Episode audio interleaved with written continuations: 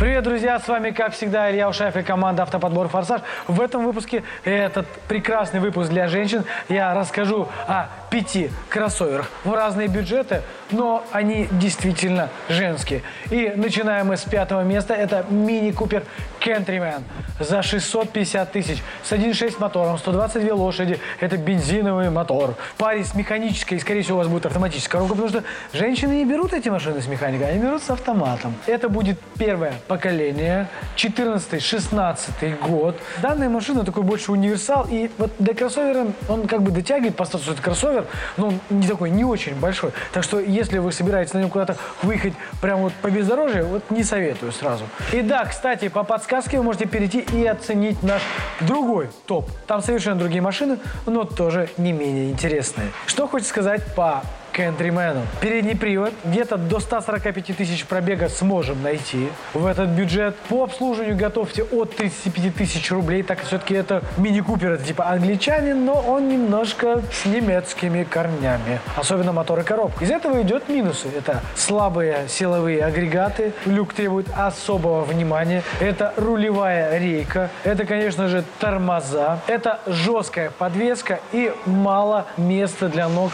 пассажирам сзади. Так что сзади надо прям миниатюрненькие, чтобы девочки сидели. Ну а мы переходим к четвертому месту. Ну и на четвертом месте сверхпопулярный и сверхнадежный Honda CRV. Сервант за 900 тысяч рублей. 2.4 автомат. Это идеальное сочетание, естественно, с полным приводом. Машину нужно рассматривать третьего поколения, рестайлинг, причем весь от начала и до конца, потому что бывает за живой вариант хотят очень много денег. Ну и за жирную комплектацию, конечно же. Машину, нужно сказать, до 145 тысяч пробега и на обслуживание готовить от пятнашечки, как минимум. Хотя кто-то называет Honda японским BMW. Ну, до BMW, конечно, он не дотягивает в плане качества материалов, но качество агрегатов значительно лучше. И перейдем, конечно, к минусам. Из минусов это задние пружины, лямбда-зонт, катализаторы, рулевая рейка, датчик давления фрикциона второй и третьей передачи. Ну и, конечно же, ЛКП. Больше там ломаться вообще не нечему. Ну что ж, мы переходим к третьему месту. Это Audi Q3 за миллион рублей. Первое поколение дорестайлинг. 2 литра, роботизированная коробка, 170 лошадиных сил. Ну, передний привод. Можно тоже рассмотреть. Живой вариант, если мы говорим, то это до 140 тысяч пробега от двух владельцев. По обслуживанию берите не оригинал, потому что оригинальные дорогие расходники, но все равно готовьте от 40 тысяч рублей в год. Так как вот мы с Серегой снимали этот FSI мотор. По минусам, вот посмотрите, вот сюда, вот по ссылочке перейдите. Мотор 2 литра, TFSI, помпа, электроника, S-Tronic, коробочка и натяжители цепи ГРМ. Больше об этой машине нечего сказать, и мы переходим к следующему месту. Нужно понимать, что каждый из этих автомобилей, которые есть в этом топе, даже с этими минусами, они лучшие из того, что есть на рынке. Но эти минусы не так часто встречаются, чтобы прям из сервиса не вылазить. Никто не думал, что известный бренд нам Volvo купит Джили. И по этой же причине, что э, вольвовские технологии используют Джили, я включил в топ на второе место Джили Atlas.